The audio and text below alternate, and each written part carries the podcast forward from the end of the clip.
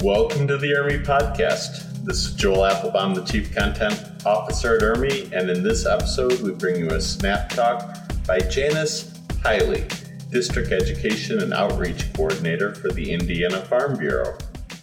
And for over 40 years, IRMI has been an industry leader in educating and informing insurance risk management professionals like you. We now offer an exciting must have resource agribusiness insurance you can go to irmi.com and get a free demonstration of the product.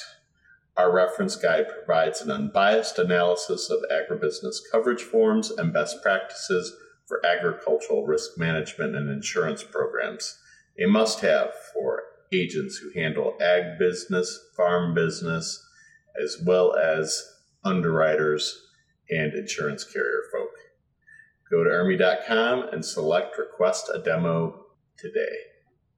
So, how familiar are you with calls, puts, and futures in the agricultural world? In this Snap Talk, Janis breaks these terms down with real world examples of how farmers use hedging to make themselves whole financially. Settle in for this Snap Talk discussion. Hi, my name is Janis Highley. I'm here today at the American Farm Bureau National Convention and I just am thankful for the opportunity to share with you folks just a few minutes about agriculture and why it's important to me. I work as a risk advisor for Strategic Grain Hedge. I am located in Indiana, but have clients all throughout the Midwest. And when I crossed paths with Donna, you know, she said she would love to hear more about what a risk advisor does and what does, you know, someone who advocates for farming, what what does that mean when when we're talking those two bullet points? So if I could just start, I think with what I do as a risk advisor.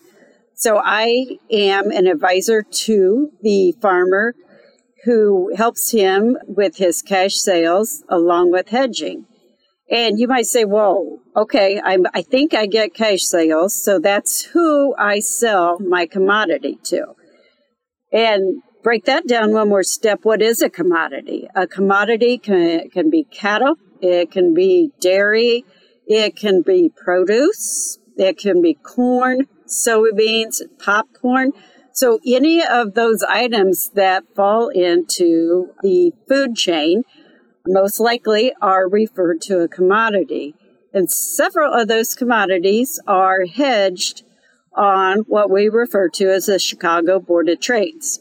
So my role as a risk advisor and working with the farmer, the main commodities that I work with is corn, soybeans, and wheat, as well as popcorn.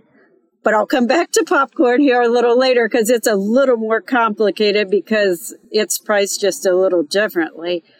I'll start with pricing corn and soybeans and wheat, as I said, are traded on the Board of Trades. And if you've ever had the opportunity to visit the Board of Trades in Chicago, it's a great opportunity to stop in there. But a farmer he sells his corn or soybeans or wheat. He gets to choose, for the most part, where he sells that product. The exception being, as for example, popcorn. Then we even get into the complicated terms as what we call specialty crops. And a specialty crop is like a popcorn, seed corn, seed beans, because some beans and corn are raised to be just that, to be used to resale, to sell back to the farmer to plant for the next year. Other products, other corn and soybean products, and this goes for wheat too, they can be raised to be put into production. So, for example, corn, we make corn meal. Another corn byproduct, we make ethanol. Ethanol is blended with our gas. Soybeans, we have byproducts from them. Sometimes we sell bean meal. We sell biodiesel now is really becoming. So what we're doing, taking a byproduct of of the soybean and blending it into our diesel now. But so depending on what the farmer is why he's raising and what's what he chooses to raise, which is mostly the farmer's choice because of their location or things such as that, that they will get the opportunity then to price that commodity because when you're figuring on your profit and loss statement, you want to know when you're working with farmers, they need to know that this can be profitable for them. So then this comes into the risk advisory of this. And so pricing, let's just talk the corn. So say a farmer is chooses to raise what I refer to as commercial corn, meaning it's probably going to go into animal feed or it's probably going to go into ethanol. So he picks the place where he's going to sell that price to. At the ethanol plant, he calls up the grain buyer. He agrees on a price with that grain buyer based off of what the Chicago Board of Trade price is trading that day, is how that price is determined. And then that farmer also has the opportunity then he can also put trades around that. And this gets a little more in depth. You can do calls, puts, and futures. So calls and puts are referred to as options. Futures are just that straight futures. They trade penny per penny on the board of trade.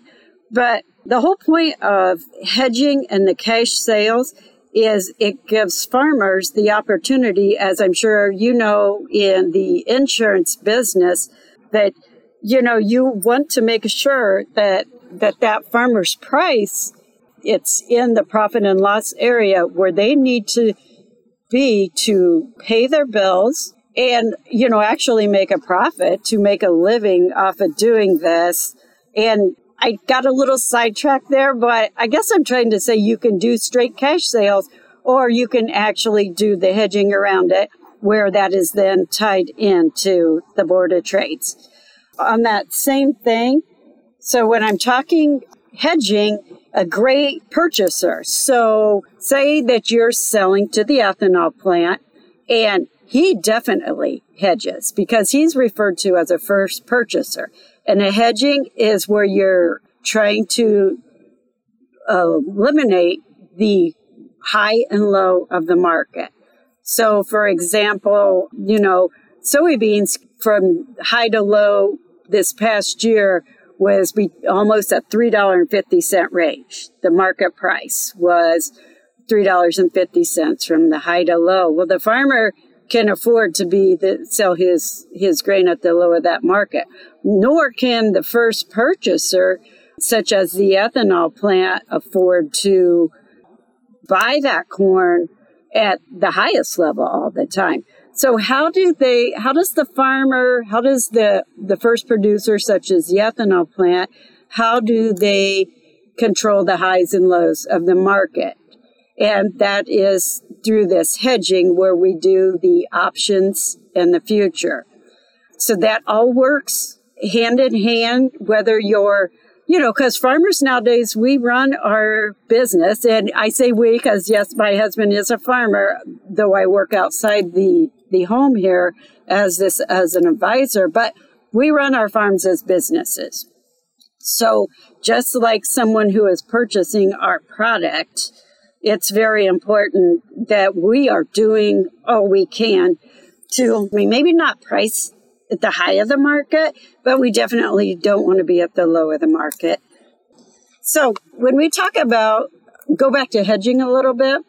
When we talk about hedging, let me, the definition of, of a call is, or the, the point of someone buying a call. So you can buy the call, you can sell the call. So when you're buying something, you're protecting when the market goes up. When you are selling, you are protecting when the market goes down.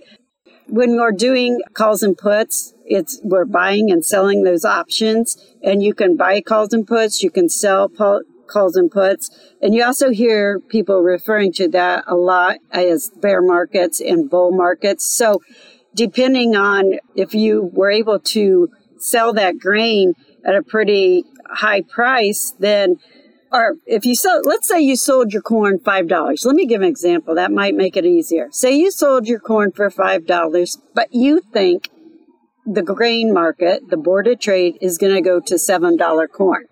So I could then sell it to the ethanol plant for $5, and then I could go to the Chicago Board of Trade, which this is done through a broker, and you would buy a call because I think that even though I sold my corn at $5, that's profitable for me. But I think everything I'm reading is telling me that market could go to $7. And I don't want to leave that $2 sitting on the table. So I would then go out and buy a call. And you spend a certain amount of cents uh, because they, they are quoted on the board of trade calls and puts are. And so whether it's 12 cents, 20 cents, you would know that exact cost. They trade in 5,000 bushel increments. So you buy one call, you could protect 5,000 bushel of that corn for 12 to 15 cents in the event that if the market goes up, then in that hedge account, uh, yes, you're not making the difference up on that price at the elevator where you sold that at the ethanol plant, you still get the five dollars. But in on paper in that hedge account, you are making that money up in that account. So then you make a dollar on paper, you sold it for five dollars. Well, when you do the math of that, then you end up with six dollars. And I know that's pretty complicated, and I'll be glad to share that with any of you that want more information or basic hedging 101. Sometimes it's easier to show it on paper versus to uh, talk about it verbally. So thank you for the time of listening to me talk on Marketing 101. And I just want to put a, a quick comment in there then back in regards to the American Farm Bureau Convention. So we are the American Farm Bureau on the incorporated side of American Farm Bureau. Our job is to advocate for farmers. And we do this at the state, local, and national level. And when I say we're advocating, so that means we're out there fighting for the rights of farmers because farmers, we feed the world.